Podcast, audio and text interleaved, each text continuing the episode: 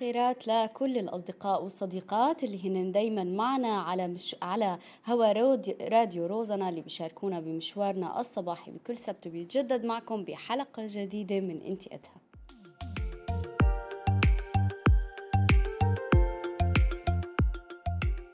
هل النساء السوريات اللاجئات في تركيا اللي اختاروا الانفصال هل رح يخسروا حضانة أطفالهم؟ كثير نساء قد تتعرض للعنف النفسي أو اللفظي أو تكون انتهت سبل الحياة بينهم وبين الشريك. ولكن مخاوفها من خسارة حضانة أطفالها ممكن لأنه ما عندها ما يكون عندها دخل مادي وممكن لأنه ما تكون عندها أوراق رسمية ممكن لأنه ما يكون عندها دعم اجتماعي من عائلتها أو لأسباب كثير تانية تخليها توقف عند هذا القرار وتتراجع لأنها هي ما عم تقدر تاخده بدون دعم.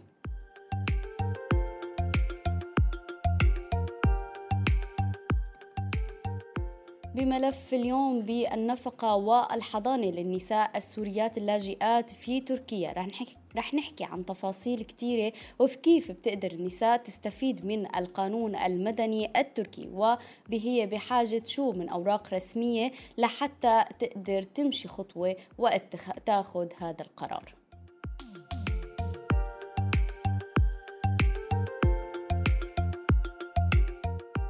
أكيد دايما فيكم تشاركونا وتتصلوا وتطرحوا استفساراتكم على صفرين تسعين ثلاث خمسات صفرين اثنين وخمسين ثلاثة ثمانات وصفر ثمانية خمسين أربعة أربع سبعات خمسة وستين وعبر Skype روزنا dot GZT فيكم تنضموا لنا بالصوت والصورة وتطرحوا كل استفساراتكم.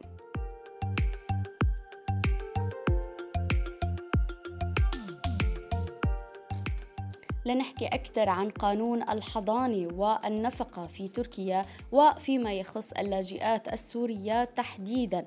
كيف بيتعامل القانون وكيف الموضوع هل يرتبط بما يخص الأوراق الرسمية آه، التي تحمل السيدة التي تحمل بطاقة الحماية المؤقتة أو الإقامة السياحية أو الإنسانية أو في حال كان في حالات استثنائية. كمان رح يكون معنا حالات وشهادات لنساء عم يعيشوا هي التجربة القاسية وكيف هن عندهم أسئلة واستفسارات حول, حول الإجراءات القانونية.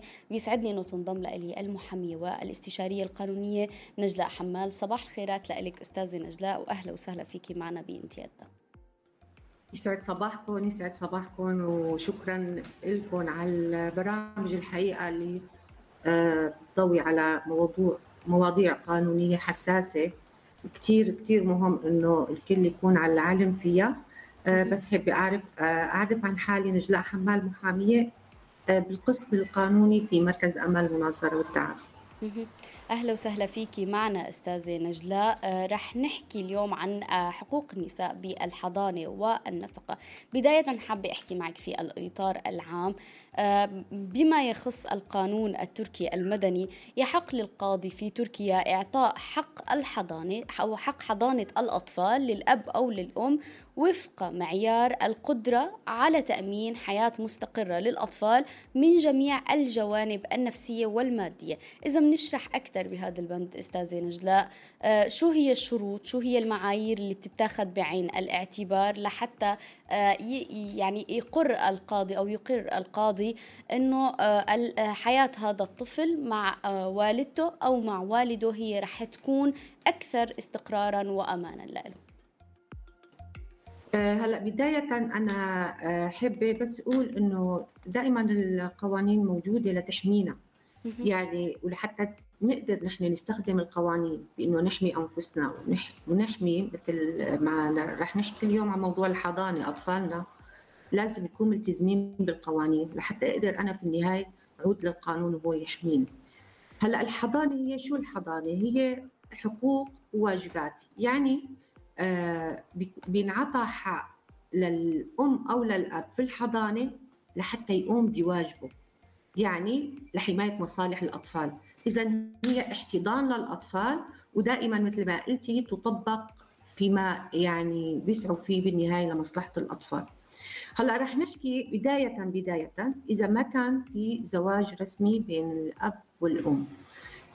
حكما الحضانة تعود للأم يعني تعود للأم لأنه ما في آه، أوراق رسمية تثبت يعني هون آه، وجود الأم حكمي أما وجود الأب فبيحتاج إلى دعوى إثبات النسب ولهالسبب الحضانة تعود للأم. طبعا رح نحكي بشكل عام حاليا عن الحالة الطبيعية اللي هي الزواج الرسمي مثل ما بنعرف نحن إنه الزواج في تركيا لابد إنه يكون زواج رسمي هو زواج بدني ولا يمكن الاعتراف بالعقد أو الزواج العرفي المتعارف عليه بسوريا. في حال الزواج الرسمي ممكن نحكي عن كثير حالات منها الحضانة المشتركة. هلأ آه اثنين إذا هن لسه متزوجين ما طلقوا لكن في بيناتهم خلاف. خلاف أو ما عايشين بنفس البيت. هون بتكون الحضانة مشتركة بين الأب والأم. هون لسه هن ما أخذوا قرار بالانفصال لكن غير ما عايشين بالبيت فبتكون الحضانة مشتركة بكل النواحي. هلأ رح نحكي إذا تم الانفصال. إذا تم الانفصال في عنا يعني خلينا نقول الحضانة صح هي ترجع لقرار القاضي. لكن يعني نحن وقتنا نحكي حاليا عن الحالات هذا ما بيعني إنه آه، هي هي حالات بيلتزم فيها هو هي تقديرية للقاضي بياخذها بعين الاعتبار. خلينا نحكي عن الأطفال اللي عمرهم بين المولودين حديثا وثلاث سنوات. طبعا بهالعمر مثل ما بنعرف كلنا هن بحاجة لرعاية الأم حكما يعني وبشكل مطلق. لهالسبب هون بهذا العمر غالبا ما بيتم آه، يعني قرار القاضي لمصلحة الأم اللي هي تكتسب حضانتهم هلأ ما بين عمر الثلاثة والسبعة كمان هن لسه بحاجة رعاية الأم بس ما مثل خلينا نقول مثل الرضع لثلاث سنين. أيضا هن غالبا بيكون القرار للأم إلا إذا ثبت إنه الأم غير قادرة على رعايتهم. هون يعني آه، أو صحة الأم آه، ما بتساعد إنه هي تربيهم أو أي سبب كان ممكن هون آه، الأب إنه يكون القرار لمصلحته. هلأ رح نحكي بين السبعة و12 بين السبعة و12 مثل ما بنعرف هو وقت الطفل بيكون دخل المدرسة. بهيك حالات بياخذ القاضي بعين الاعتبار أي الطرفين هو الأقدر على إنه يساعد ابنه في التعليم. يعني نحن بنعرف مثلا حتى عامل اللغة أحيانا بيلعب دور إنه الولد وين مصلحته بتتطلب أكثر كله بيرجع لراي القاضي لكن نحن عم نقول إنه هالأمور اللي على أساسها بياخذها بعين الاعتبار. آه، طبعا هون ممكن القاضي حتى يستعين بخبير. وبهالعمر ممكن استشارة الطفل. لكن عن طريق خبير. يعني آه، مو بس القاضي بيستشير وممكن خبير بالمجال التعليمي أو خبير بامور النفسية للأطفال. هلأ الطفل لما بيبلغ 12 آه، وفوق هون الطفل وصل لحالة من النضج آه، بيكون هو قدران إنه يحدد يعني إلى حد ما وين الاصلح له بهذا الوقت القاضي بيستمع لرأيه ولخياره إنه هو وين بده يعيش. ورح نفند بعد آه. شوي يعني كيف آه كمان هذا العمر نحن عم نحكي عنه هو مرحلة عمرية حساسة. قد إيه آه بتتاخذ هي الأمور بعين الاعتبار من قبل القاضي؟ قد إيه آه آه يعني آه اليوم هذا هذا الاستناد كيف بيكون معاييره أيضا في بما يخص رأي الطفل؟ أها. هلا بشكل ثابت بهذا العمر إلا إذا طبعا كان في آه، خلينا نقول آه، معايير متعلقة بنضج الطفل أو خلينا نقول آه، الحضارة ممكن تشمل اللي هن انعدامي الأهلية اللي ممكن يكون في عندهم خلل معين. فأنا نحكي نحن هون عم نحكي حاليا عن الطفل الطبيعي اللي فوق ال 12 هون يؤخذ برأيه. حكينا إنه تحت ال 12 ممكن يستعين القاضي بخبير. هلأ في شيء كثير مهم. إنه في أشياء كثير بتاخذ بعين الاعتبار غير موضوع العمر. هو نوع الطفل. يعني مثل ما بنعرف مثلا الطفلة لما بتكون أنثى هي بتميل أكثر إنه تكون آه، بجانب والدتها. إضافة لموضوع إنه هي أكيد بتحتاج لوالدها لتاخذ القوة واتخاذ آه، قراراتها بالحياة لكن بشكل عام ممكن إنه نوع الطفل بيأثر آه تعليم الأطفال. عفوا. تعليم الأطفال مثل ما ذكرنا نحن حتى كناحية عمرية لما بيدخل الطفل للمدرسة إنه مين اللي بيكون قادر أكثر على إنه يعطي قوة أكبر بالتعليم للطفل. الحالة الصحية للطفل في حالة الطفل المريض أيضا هو بحاجة لعناية خاصة هي بتتخذ بعين الاعتبار. وجود أشقاء للطفل، يعني الطفل دائما بحاجة لاخته فوقت اللي بيكون طرف معين هو آه، حكينا إنه فوق 12 ممكن الطفل ياخذ قرار يروح عند الأب أو الأم بهيك حالة الأطفال الثانيين بتاخذ بعين الاعتبار إنه اخته هن رايحين لهذا الطرف ومن مصلحته إنه يكون هو مع آه، أخته. أيضا مساحة العيش اللي موجود فيها مو بس كرفاهية المكان لا. البيئة اللي هو متعود عليها المدرسة الجيران الرفقة. كمان هالأمور بتتاخذ بعين الاعتبار. هذا كل شيء بتعلق بالحضانه وفي النهاية هذا الموضوع بشكل يعني نهائي بيرجع لقرار القاضي معتمدا على هالأشياء اللي حكيناها أه بدي أقول لمحمد الخطيب عم يقول فيني اتصل. أكيد يا محمد نحن ناطرين كل اتصالاتكم واستفساراتكم القانونية اللي آه، فيك اللي حابين تطرحوها وتسألوا عنها مع الأستاذة نجلاء على 090 35 52 3 8 و 058 4 4 7 65 وعبر Skype روزنا dot GZT. أيضا فيكم تنضموا لنا بالصوت والصورة. ناطرينك يا محمد لحتى تتواصل معنا. محمد صار معنا على الهواء صباح الخيرات يا محمد. يسعد صباحك ست نور وصباحي للاستاذه يسعد صباحك يا محمد. تفضل يا محمد. اليوم عم نحكي عن الحضانة قانون الحضانة والنفقة للاجئات السوريات في تركيا. خبرني شو حابب تسأل. آه شكرا كثير لك على الحلقة القيمة وعلى المعلومات اللي عم تقدمها الأستاذة. شكرا كثير لك. شكرا كثير لك. تفضل. سؤالي هو آه، في حال في انفصال صار بين الزوجين. آه ولكن الأم تزوجت والأب تزوج. في هاي الحالة الخيار آه، لمين ممكن يروح حضانة الطفل أو الطفلة؟ هذا السؤال الأول السؤال الثاني في حال لنفرض إنه الأم عم تعامل طفلة كان عمر ثلاث سنين أو أربع سنين بالضرب والإهانة يعني في آثار نفسية آثار وجسدية على الطفل. آثار عنف نعم. إن كان من الأب أو حتى من الأم. كيف ممكن هاي تتحول الحضانة لاحد الأبوين؟ شكرا كثير لك. شكرا كثير يا محمد على النقاط المهمة اللي عم تستفسر عنها. تفضلي أستاذة نجلاء وإذا يعني بناخذ منك الإجابات. سؤال محمد كان عن في حال أه، أبين منفصلين وفي أطفال ورجع أحد أه، يعني الطرفين تزوج أو ممكن كمان نجاوب عن في حالة الطرفين تزوجوا. كيف بتكون لمين بتروح حضانة الأطفال. ورح نحكي بعد شوي كمان عن موضوع آثار العنف على الأطفال كيف بيتخذ بعين الاعتبار بتقييم القاضي آه، و آه، يعني آه، موضوع الحضانة. هلا بالنسبة لزواج الأم أو الأب هذا نحن حكينا عن الأمور اللي القاضي بياخذها بعين الاعتبار، فزواج أحد الطرفين أو كلاهما هذا ما بيأثر. حكينا كمان إنه من ناحية الطفل إذا كان عم يتعرض لعنف يعني حكينا ما بعد ثلاث سنين إنه هو من حق بيكون غالبا القاضي بيحكم لو وجود الطفل مع الأم كونه هو الأم بهالفترة أيضا بيحتاجها إلا إذا كانت قلنا إنه وهي عم بتمارس عليه العنف أو عم بتسيء تربيته وهذا طبعا أو عم عم بتعامله بحالة من الضرب والعنف وهذا بكل الأحوال غير مقبول يعني. في هيك حالة طبعا بتقدم طلب للقاضي لكن بده يكون في إثبات. آه، ممكن حتى إذا استعان بالتقرير الطبي هو بيكون الانجى يعني إذا كان الضرب المبرح.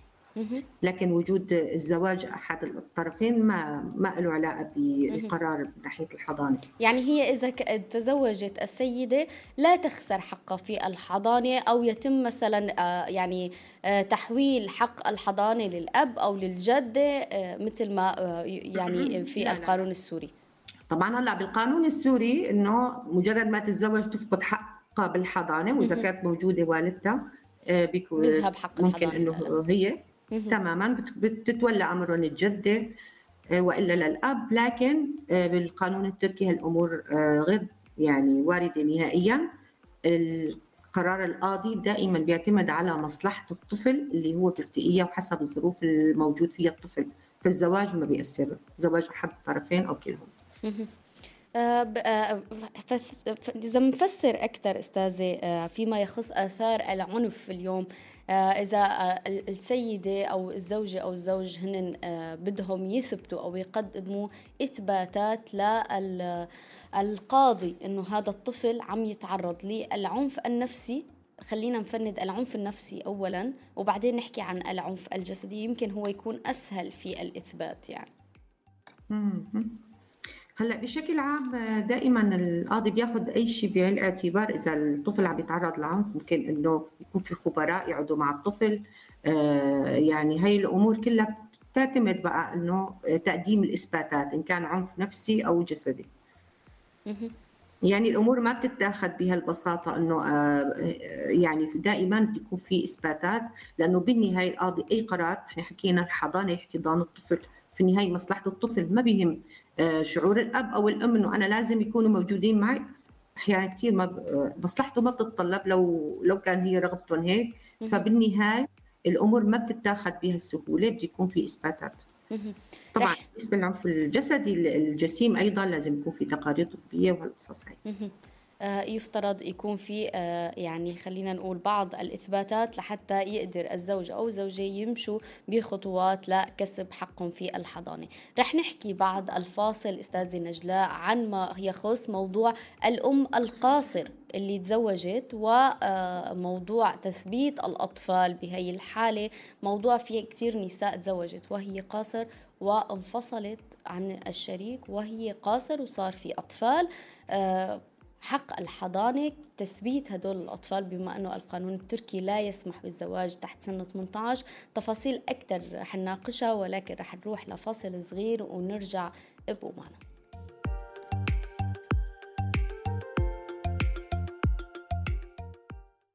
عم تسمعوا إعلاناتكم على روزنا اف ام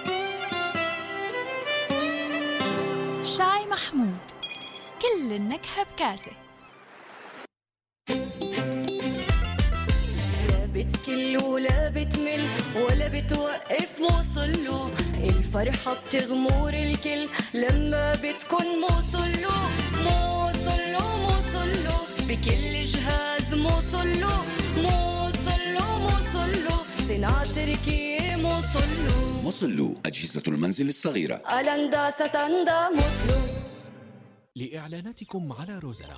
الاتصال على الرقم 035 صفرين 32 3 ثمانات تحياتنا للجميع عن جديد. قبل الفاصل حكينا إنه رح نحكي عن موضوع في حال كانت الأم قاصر. هل هنا قد تخسر حقها في الحضانة؟ في الحضانة عفوا لأنه من الأصل قد لا يكون هناك زواج مثبت في المحاكم التركية بشكل رسمي. آه رح نحكي عن هذا التفصيل مع الأستاذة نجلاء. تحياتي لك عن جديد أستاذة نجلاء. يبدو إنه نحن فقدنا مع أه هي معنا. صباح الخيرات لك ألو. نحن معك. تفضلي. مرحبا مرة ثانية سلام أهلا أنا معكم بس كنت عم ظبط شوي موضوع الإنارة. ولا يهمك. نحن معك. أه تفضلي. كنا عم نسأل عن موضوع الأم القاصر من تزوجت بعقد غير رسمي وغير مثبت في المحاكم التركية وصار في إنجاب آه، لطفل أو طفلة ووقع طلاق فيما بعد. هي, هي الإجراءات الغير قانونية كجملة واحدة للأسف أكثر من يدفع ثمنها النساء. إذا بنفندها وحدة وحدة كيف رح تأثر سلبا على النساء؟ هلا رح نفند إنه موضوع القاصر آه إذا بدنا نحكي تحت ال 16 فهون آه زواج القاصر هو يعني جريمة جريمة اغتصاب. فهي آه قضية يعني كثير خطيرة وبتتحول لأمور أخرى. بالنسبة لعمر آه 17 يعني ما فوق يعني ما دون ال 17 تحتاج لموافقة القاضي. لكن كيف موافقة القاضي؟ لازم يكون في تقرير إنه هاي اللي بدها تتزوج أو مقدمه لحتى إنه هي قادرة على الزواج بيكون في تقرير طبي بيكون القاضي هون ملزم بالتقرير. يعني إنه هي كصحه بدنية وجسد هي جاهزة لأنه تتزوج ومستقبلا تصير أم. إذا نحكي فوق ال 17 هون بيكون بموافقة الأهل ولي الأمر الأب أو الأم. فحكما حكينا تحت ال 16 لا يمكن يعني تحت أي بند إنه يكون زواج هذا صحيح أو في أو مستقبلا يعني إذا هي حملت وصار في إنجاب وهي بهذا العمر فهون تعتبر جريمة اغتصاب. ومع الأسف نتيجتها بتكون كارثية مو بس لو وجود أطفال حالات الإجهاض اللي ممكن تصير. يعني وهي الحالات لحد هلأ عم نشهدها بشكل كثير كبير. آه، بالنسبة للي آه، مثل ما حكينا تحت ال 17 فهي هون إذا كان بموافقة القاضي بناء على تقرير طبي فهي تعتبر بحكم الزواج الرسمي وبتخضع لنفس الأحكام نفس الشيء بالنسبة للي آه، ما بين ال 17 و 18 لسن 18 بتكون هي جاهزة تماما إنه يكون زواجها نظامي. فالتبعات بالنسبة للحضانة يعني طبعا القاصر هون يعني إذا بدك آه، أي آه، اولا هل هذا الطفل يسجل ولا اليوم هو رح يبقى بدون أي قيد بدون أي تسجيل في حال الأم كانت قاصر وأنجبت؟ بحال كانت الأم قاصر وهي آه، خلينا نقول قدمت دعوى تثبيت نسب فغير عواقبها إنه هي تعتبر جريمة إلى آخره الطفل طبعا هون يسجل. لكن عم نحكي إنه ما في حدا إنه عنده الجرأة إنه يقوم بهذا الإجراء كونه إنه هي جريمة. للأسف هي المشكلة وهذا حدث وعرضنا أكثر من حالة أستاذة نجلاء بهاي بهذا يعني بهذا العمر تحديدا عفوا. آه وللأسف هو المشكلة مو لأنه هن آه يعني بيعرفوا إنه هي جريمة وارتكبوها ولكن قلة الوعي بالإجراءات القانونية في تركيا بالنسبة لبعض العائلات السورية هي اللي خلتهم إنه آه للأسف يكون في زواج قاصر وحمل لأم قاصر وبنعرف كثير من القضايا للأسف لحد الآن هي بالمحاكم بسبب هي الجريمة بموجب القانون المدني التركي. آه، اليوم يعني آه، الأسباب هي أسباب كثيرة يعني مو بس جهل بالقانون يعني في في كثيرين إنه بيعرفوا إنه هذا الشيء ونوع من الاستهتار. وهذا موضوع كثير كبير الحقيقة لازم يشتغل عليه بشكل صح. اليوم أنجبت خلينا يعني إذا بدنا نطرحها كقصة أنجبت وهي قاصر وهذا حصل طلاق. هذا الولد شو مصيره؟ هل هل يسجل أو لا بالأوراق الرسمية؟ حتى وإن كانت في محكمة بشكل عام رح تمشي بسبب اكتشاف هذا الزواج. قلتي إنه رح يكون في قضية إثبات نسب لحتى يتسجل هذا الطفل. فيما بعد هل هي السيدة رح تقدر آه، تحصل على حقها في الحضانة بما أنها هي قاصر؟ هل يعني تستلم آه، حقها في الحضانة تستلم رعاية آه، طفلة أو طفلتها؟ أو هي تعتبر قاصر والقانون بيمنعها من الحضانة؟ هلأ طبعا بيكون في خلينا نقول الولي اللي بيمثل أمورها. هو ممكن إنه هذا الشيء ياخذ قرار القاضي فيه. إذا ما كان عندها حدا ممكن الدولة تتولى الامر فموضوع إنه هي تكون قادرة على آه، إنه تاخذ الحضانة لا أكيد في آه، الوكيل التمثيلي أو الولي إلى آخره. بس آه، بحسب يعني اطلاعي البسيط أستاذة نجلاء وفيكي أنت يعني أكيد تأكدي المعلومة أو تنفيها يعاقب حتى ولي أمر هي الفتاة اللي زوجها وهي قاصر. هل هذا الشيء كمان آه، هون إذا الولي كان آه، آه، يعني اللي بتاخده بعين الاعتبار كولي أمر المحكمة التركية هو الأب. فهون إذا هو تعرض للمحاكمة أيضا هل رح تخسر حقها في الحضانة؟ هلا آه، في الولي مثلا ممكن وفي يعني ممثل قانوني أي يعني أكيد بكل الأحوال هي بتخسر حقها في الحضانة وهون مين بده يقوم بدور الحضانة قرار القاضي لكن بدنا نميز بين شغلتين. هلا في شيء اسمه زواج القاصر واصلا مو مسجل يعني عرفي وفي حالات إنه بيكون الشيخ اللي كتب لهم الكتاب آه ما يعني ما شاف خلينا نقول لأنه بالقانون التركي في عندنا ثلاث ثلاث قواعد هي تعتبر من أساسيات عقد الزواج اللي هي يكونوا من جنسين مختلفين وإنه يكون الزواج صار بوجود مامور مامور اللي هو نفسه تبع المختص بالزواج اللي هو بالبلدية. إضافة لموضوع الإرادة. فوقت اللي حتى الشيخ اللي بيكتب الكتاب وهو ما بيكون آه، متأكد من كل هالأمور هاي أيضا يعاقب الشيخ اللي كتب لهم الكتاب. وفي حالات ثانية اللي هي آه، ما بيكون مجرد زواج عرفي ورقة بيناتهم. فطبعا آه، ولي الأمر بتحاكم والزوج والحضانة بكل الأحوال هي حسب قرار القاضي. يعني ما ممكن ما ممكن تكون قادرة على حضانتهم يعني. فممكن هي بهي الحالة أيضا تخسر حضانة طفلها أكيد. يعني بده يكون في آه، ولي تمثيلي أو ممكن الدولة حتى تتولى يعني رعاية هذا يعني الطفل. يوضعوا في أماكن رعاية. بالضبط. يعني بدي أسألك هون كمان ومعنا اتصال رح اخذه بعد شوي. آه، في حاله الدولة أخذت قرار إنها هي تتقدم أو تاخذ رعاية هذا الطفل على عاتقها هل عندما تتجاوز الأم آه، السن القانوني أو تصبح بالسن القانوني هي قادرة على استرجاع حقها في الحضانة لطفلها هلأ الحقيقة أنا بعد علي هيك حالة بس آه، أكيد هون كمان ممكن إنه هي تقدم دعوى وهذا الشيء بيقرره القاضي. بس إنه آه، اعطيك الجواب الثابت لأ ممكن آه، يعني ممكن أبحث عنه بهيك حالة. أكيد وفينا نرجع نشارككم الإجابة القانونية بشكل واضح. معنا اتصال. صباح الخير. صباح الخير. يسعد صباحك. ويسعد صباحكم. وبشكركم على المواضيع الحلوة. أول شغلة. ثاني شغلة سؤالي آه النفقة. هلا النفقة آه شلون بتنحسب النفقة أول شغلة. وثاني شغلة هلا مثل فرضا الزوجة راحت راحت على منزل أهلها. لا ما بدها تقعد عند آه، منزل بيت أهلها. بدها تاخذ غير بيت. هل بنعد بنعد البيت وكل شيء بالبيت بنعد من نفقة؟ من نفقة الحضانة؟ لا لا. كل شيء لحال.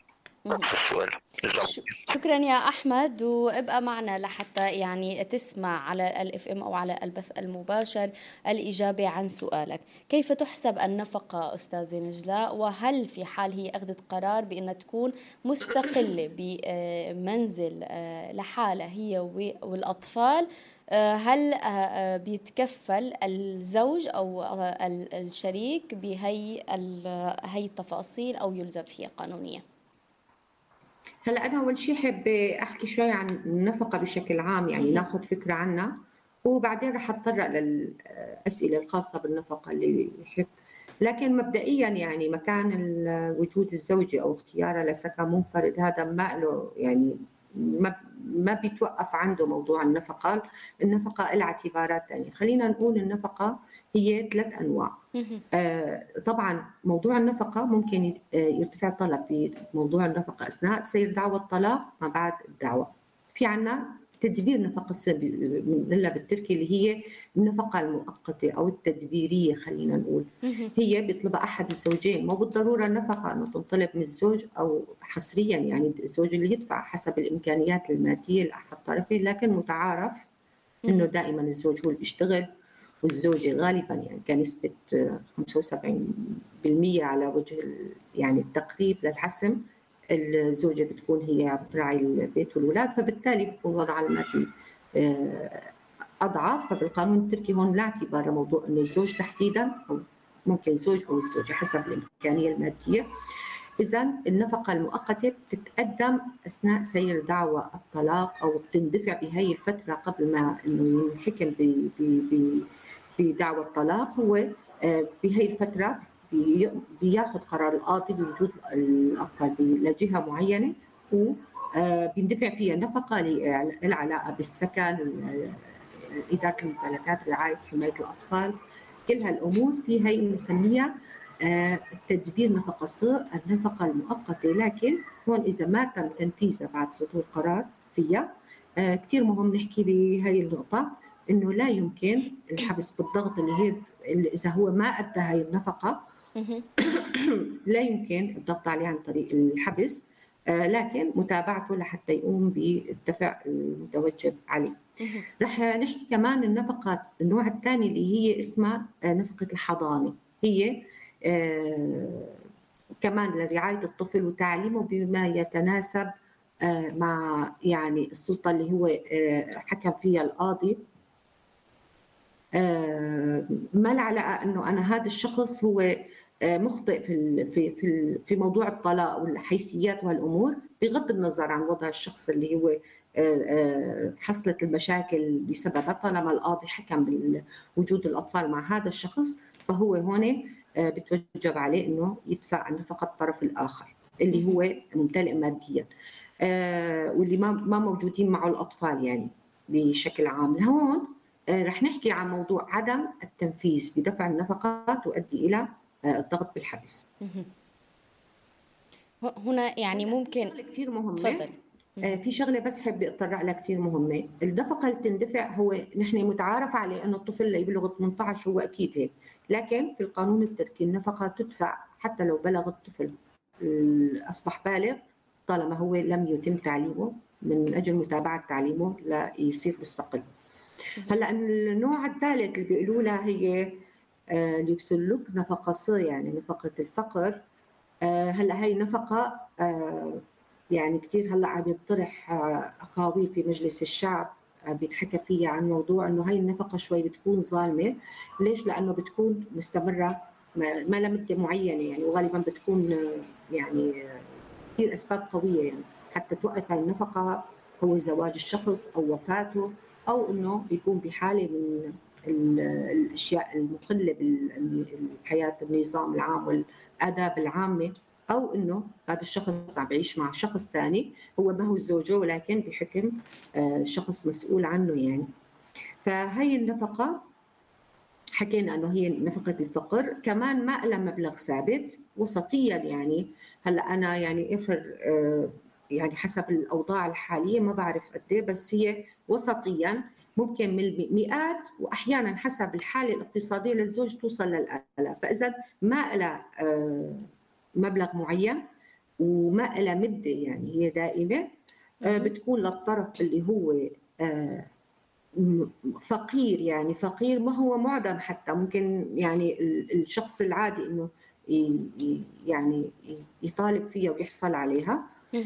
هي أنواع النفقات. هلأ في شغلة كثير مهمة حابة أذكرها اللي هي زيادة النفقة. يعني أنا مثلا اليوم هذا الشخص من 10 سنين حكم عليه بالنفقة مثل ما عم نشوف حالات التضخم وتغير الأسعار يعني الكثير يعني ما ممكن إنه النفقه اللي حكمت من هذيك الفترة أنه تغطي جزء من هالنفقات ممكن إنه يرتفع فيها دعوة لزيادة النفقه في حال إذا كانوا هن أصلا متفقين مع بعض إنه أنا بعد فترة بدك تزيد لي النفقه هيك تم الموافقة. آه أوكي بس آه إذا ما تم الاتفاق هون بيكون إنه رفع دعوة. آه طبعا هي دعاوي يعني بدها تكون كثير آه المحامي كثير يكون شاطر لحتى إنه يقدر يحصل هالزيادة. فهذا بشكل عام عن النفقة. جواب للأخ هو المكان هي اللي بتختاره أو يعني نحن حكينا إنه هي طالما هي موجودة الأولاد موجودين بحضانتها فهن بدهم يحصلوا. أهم شيء إنه المكان الموجودين ما يكون مأثر. يعني ممكن الواحد يدفع بأشياء إنه وجودهم بهالمكان عم يأثر عليهم نفسيا معنويا. يعني في كثير أمور ممكن يطرحها لكن مو شرط إنه عند اهلها أو لحالها هيك هالتحديدات لا ما في. معنا كمان اتصال أستاذة نجلاء. نجم صباح الخير يا نجم. يسعد الصباح وصباحك يا رب. لفتك شكرا. تفضل يا نجم. الله يسلمك هلا أنا عندي صار لي تقريبا ست شهور يعني تمام؟ شوي صوتك ما واضح نجم إذا يعني بتكون شوي بعيد عن المايك لحتى نقدر نسمعك بشكل واضح. هيك تمام؟ إيه هيك تمام. هلأ أنا عندي تقريبا صار لي ثلاث شهور منفصل. ثلاث شهور منفصل صح؟ هيك عم تقول؟ أيوه تمام. أيوه.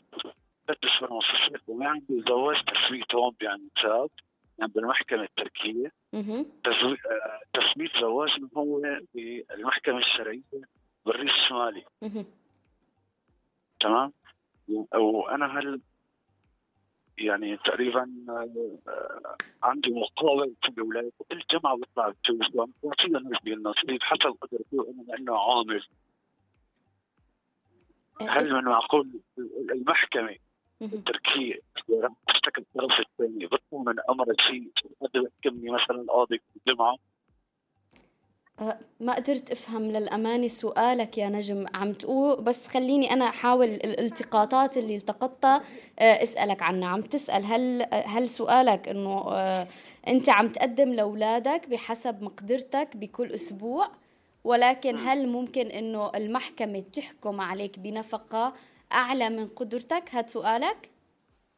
هذا سؤالي وإنه سؤال يعني إنه النفقة تبني عليها المحكمة التركية إذا راح الطرف الثاني اشتكى أها. قد إيه ممكن تحكم المحكمة التركية بنفقة؟ كم طفل عندك؟ عندي ثلاث بنات الله يخلي لك إياهم يا رب. أه تفضلي أستاذة نجلة خليك معنا نجم. والله إنه قديش بتحكم يعني هاي دائما بترجع لوضع الشخص. بس هلأ حضرتك تشتغل آه، عندك اذن عمل عندك سيجورتا ولا كيف؟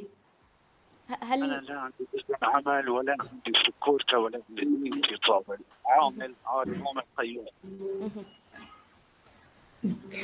هلا هي فيها تثبت مثلا إنه أنت إمكانياتك كذا هي بتعود بقى لقرار القاضي؟ يعني إذا أنت إمكانياتك يعني حسب الوضع. يعني ما في شيء أنا ممكن أعطيك يعني فيه رقم. هل في حد ادنى يعني بس أستاذة نجلة؟ تتاخذ تتاخذ بعين الاعتبار. بس أنا سؤالي هل في حد أدنى ممكن لا يم لا يمكن تجاوزه أو أقل منه؟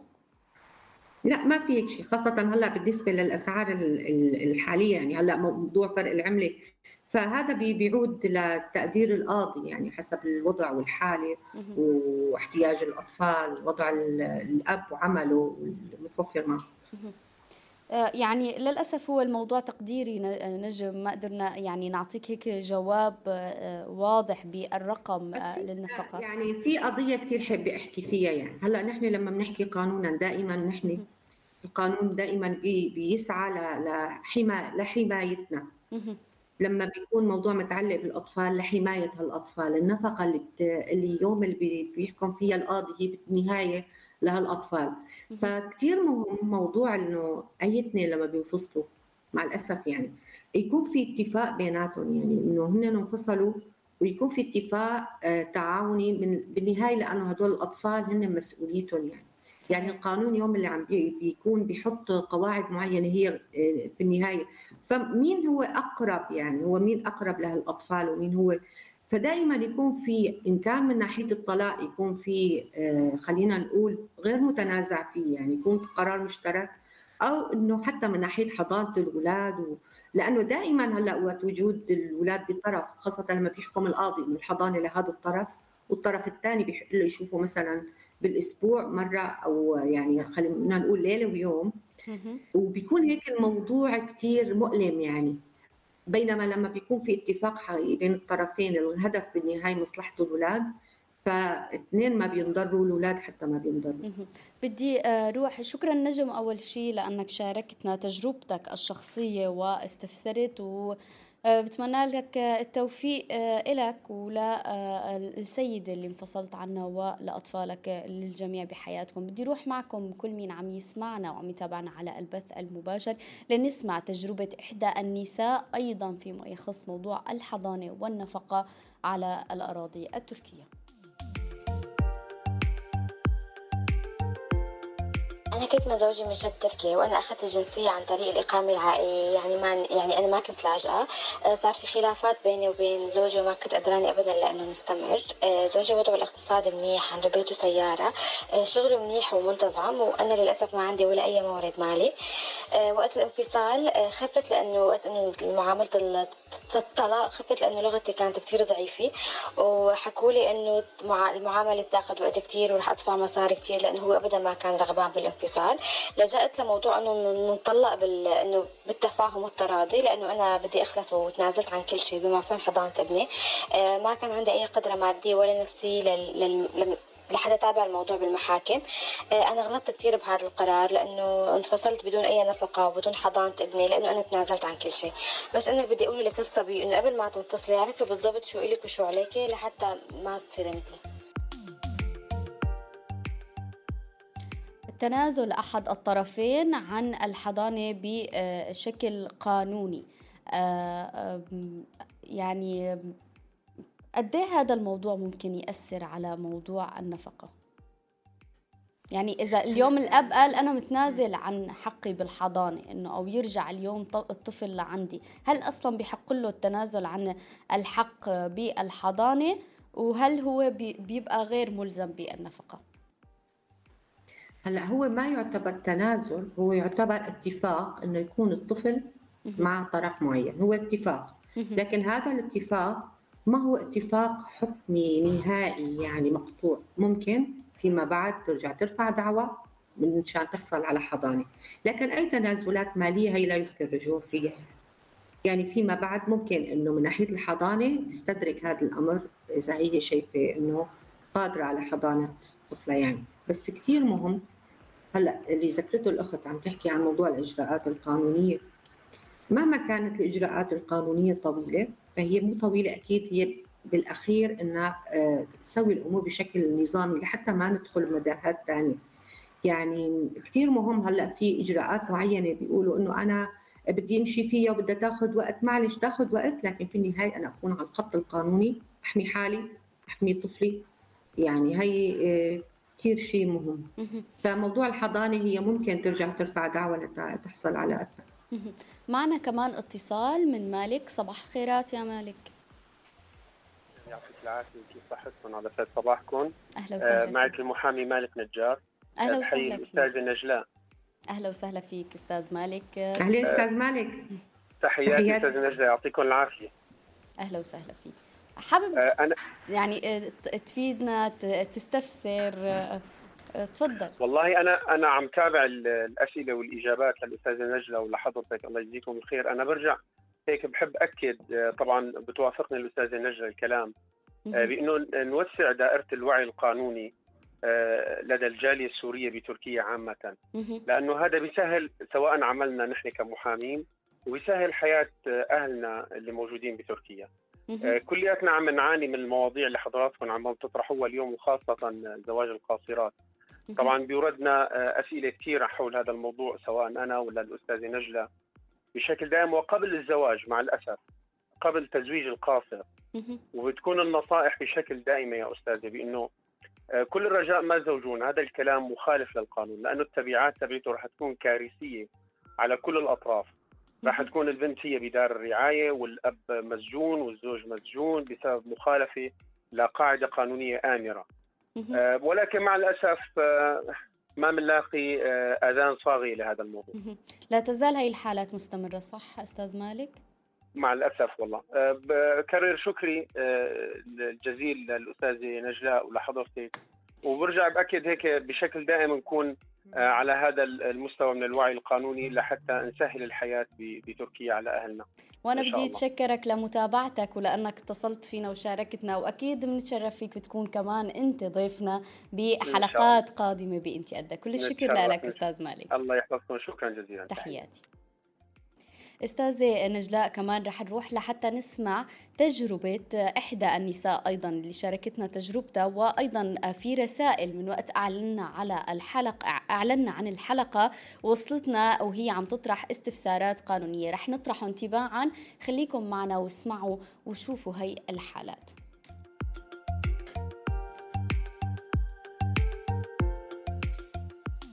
السلام عليكم. أنا سيدة سورية. تزوجت آه، من تركي بعقد شرعي. تاني شهر طلعت حامل بعد جوازي من التركي بثمانية أشهر مات. بوقتها كنا بإسطنبول لنثبت الزواج. مات قبل ما يثبت الزواج. بوقتها كنت حامل سبعة أشهر. بعد ما توفى بشهرين ولدت جبت بنت. والبنت صار عمرها هلا ثمان سنين. ما هي مسجلة ما هي مسجلة بال... إن هي تركية الأصل. بدي أعرف شلون أحصل على حقوق هالبنت. وعلى نفقة. للأسف آه، يمكن تكون هي الحالة آه، نوعا ما آه، كوفاة الزوج ما كتير متواجدة ولكن حالة الزواج بعقد شيخ أو عقد شرعي وعدم تثبيته بالمحاكم التركية هي جدا شائعة. بدي أسمع منك التفنيد القانوني للقصة أستاذة نجلاء. تزوجت من تركي. وهي حامل. توفى الزوج الطفلة اليوم عمرها ثمان ثمان سنوات عفوا وهي غير مسجلة بأنه هي آه، الوالد تركي أو إلى أي يعني دلالة لحتى تحصل على الجنسية التركية. آه، هلأ في فكرة كثير مهمة إنه موضوع كما مثل ما قلتي حضرتك الزواج الغير رسمي قد إيه بيكون له تبعات؟ بالنسبة للأخت إنه كيف إنه هي بدها تثبت. في شيء كثير مهم أي طفل يولد على الأراضي التركية من أب أو أم تركية فهو بيحصل بشكل حكمي على الجنسية التركية وبشكل مباشر. هلأ مشكلتها للأخت إنه هي ما آه يعني ما في إثبات إنه هذا الشخص اللي تزوجته آه هو تركي. آه زوجها يعني. ما بعرف إنه أنا يمكن كنت مطلعة على حالته أو حاله مشابهة إنه هي حصلت الطفلة على كملة حماية مؤقتة. وتم تسجيل اسم الأب نفسه كون أحد أقرباء يعني أخته للزوج المتوفي. كان موجود مع الأم يعني. آه، فإدارة الهجرة سجلت اسم الأب بناء على وجود أحد اقاربه فهون الفكرة يعني إنه ما هو توفى فما كان في اعتراف منه إنه هاي بنتي لأنه من ضمن الحالات اللي بيثبت نسب هاي الطفلة إنه يقول إنه هاي أنا ابوها هي بنتي اعتراف منه أو بدها ترفع دعوى تثبيت نسب. آه طبعا يعني كثير مهم إنه هذا الإجراء تقوم فيه مهما كان طويل أو شاق. آه حب أقول إنه موضوع عدم القدرة المادية في المحاكم التركية إن كان هي لاجئة أو آه، تحت الإقامة أو مجنسة بكل الأنواع ممكن تقدم للمحكمة إنه هي ما عندها قدرة مادية لترفع.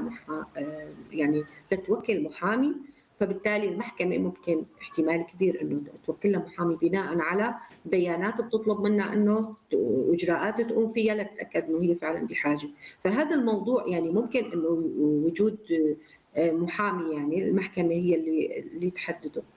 فالفكرة إنه آه، ما تتوانى على الموضوع لازم لأنه حق الطفلة إنه تاخذ جنسية ابوها اللي توفى هل وموضوع الإجراءات يعني حتى أنا باداره الهجرة إنه هي حتى ما تتسجل مجهوله النسب يبدو اخته للمتوفى لما راحت. فهي مواضيع كمان بتساعدها يعني آه، وجود أحد من عائلته. تثبت النسب يعني. بس بدي النفقة بس قبل ما ننتقل يعني لموضوع النفقة أستاذة نجلاء بدي أسأل هون هل هي إذا راحت مع حدا من أهله راجعت آه، لحتى تثبت النسب آه، وقالت إنه هن يعني طالبت بتحليل ال DNA هل هو يسهل هذا الأمر عليها؟ هل هي بتقدر من خلاله تثبت نسب الطفلة؟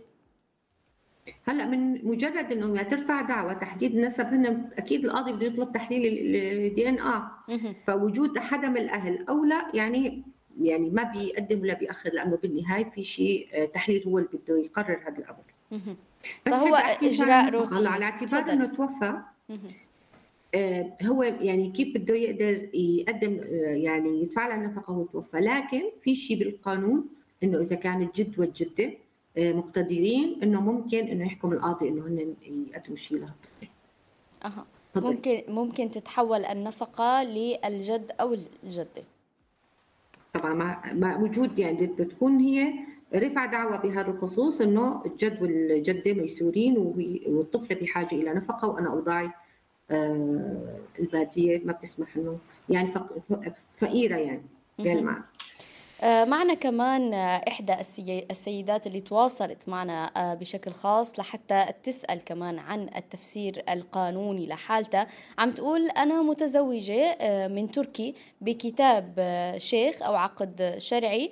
الآن عندي طفل ومسجل على اسم الأب ولكن أنا تركت البيت لظروف وضغط نفسي كتير قوي وما قدرت أستمر بهي الحياة. ولكن هو متخلي عن كل مسؤولياته ما بي ما في أي آه، مصروف لا علي ولا على الطفل. متزوجة أيضا بعقد شرعي. يعني أنا ما بعرف هلا هي إنه مشان شو أسباب الزواج الغير قانوني أنا ما بعرف سببه. هو هو أسباب مادية يعني. لنقول هي إنسانة بدها تتزوج ممكن يكون عندها مشكلة مادية. غير أسباب ما بتصور تكون موجودة لأنه الزواج أحيانا بيتم التلاعب أستاذة نجلاء. بدون وجود بدون ما يكون الزواج رسمي أنا بشوفه هو إهانة للمرأة نفسها.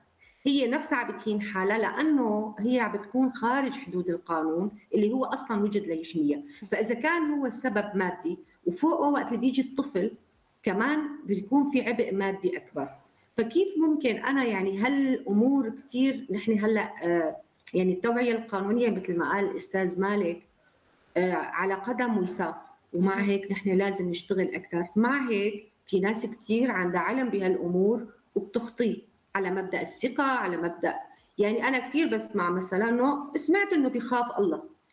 بالدين نفسه إذا بدنا نحكي بخاف الله الله ما قلنا إنه نحن آه، شفتيه هيك بيصلي بخاف الله إلى آخره معناتها.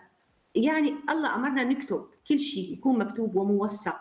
وعلى اعتبار الدولة التركية لا ت... ما بتتاخذ بالعقود العرفية لا تعتبر موثقة. فإذا أنا من واجبي وأنا ما بعرف يعني أنا من هون من عندي بقول إنه الزواج العرفي أنا ما بعتبره هو ممكن يكون حلال طالما هو ممكن يضر بالزوجة وبالأطفال وبي يعني يكون له تبعات لا يمكن تداركها يعني. يعني أنا من موقعي آه، بقول إنه آه، أنا بشوف المرأة هي عم تظلم حالها. لأنه ما أحيانا قلت لك أستاذة نجلاء حتى يعني كمان نكون منصفين بالموضوع. آه، يعني أحيانا أنا كثير نساء تواصلوا وحكوا معي. حتى في سيدة اتصلت فيني قالت لي تم التلاعب علي. قال لي رح نكتب هذا الكتاب الشرعي لأنه هو الأساس والقانون المدني هو مانو شرعي ونكتب آه، هذا الكتاب ورح نسافر ونثبت زواجنا بالمحكمة. وبعدها صار آه، يكون في شطط بالإجراءات وبعدين أنهى الموضوع وطرد من المنزل. أحيانا للأسف كان في أطفال؟ لا ما كان في أطفال بيناتهم. تمام هي هون؟ الحقيقة إذا تم التلاعب فيها ما خسرت لكن وين؟ تم التلاعب فيها وفوقها يعني عطت وقت لحالها لحتى تجيب أطفال وتستمر إنه يتلاعب فيها على مبدأ أنا تزوجت والى آخره وما بدي أعمل هيك وربما وربما. فهون يعني نكون في عنا كثير كثير كثير وعي مو بس لأنفسنا للأطفال اللي عم تجي. يعني أنا هذا الشيء آه، بنادي فيه كل أنثى. إذا انت ما قدرتي تحمي حالك ما في ما في شيء بيحميكي. فالقانون وجد لحماية الأطراف الضعيفة يعني.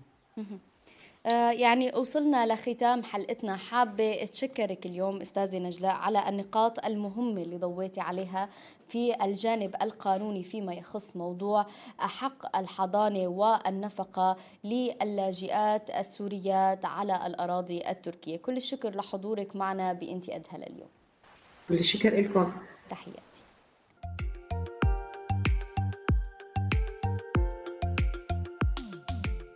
بختام حلقتنا حابة أتشكر كل مين كان آه، كل مين من زملائي اللي كانوا معي. آه، كنت أنا معكم نور من وراء المايك في الإعداد والتقديم والزميل حسين في الإخراج والزميلة كاتيا على ال social media والزميل دليار العلي على إنتاج المواد المرئية وأشرف على الإنتاج لجين حاج يوسف. أكيد فيكم ترجعوا تسمعوا حلقتنا على موقع وتطبيق روزانا ببودكاست إنتي قدها وما تنسوا تجاوبونا على سؤالنا. هل إذا أنا خسرت حضانة ابني بالقانون وانفصلت معقول ما أقدر شوف ابني؟ بودعكم على أمل اللقاء فيكم الأسبوع الجاي بحلقة جديدة من إنتي قدها تبقوا دايما بألف خير.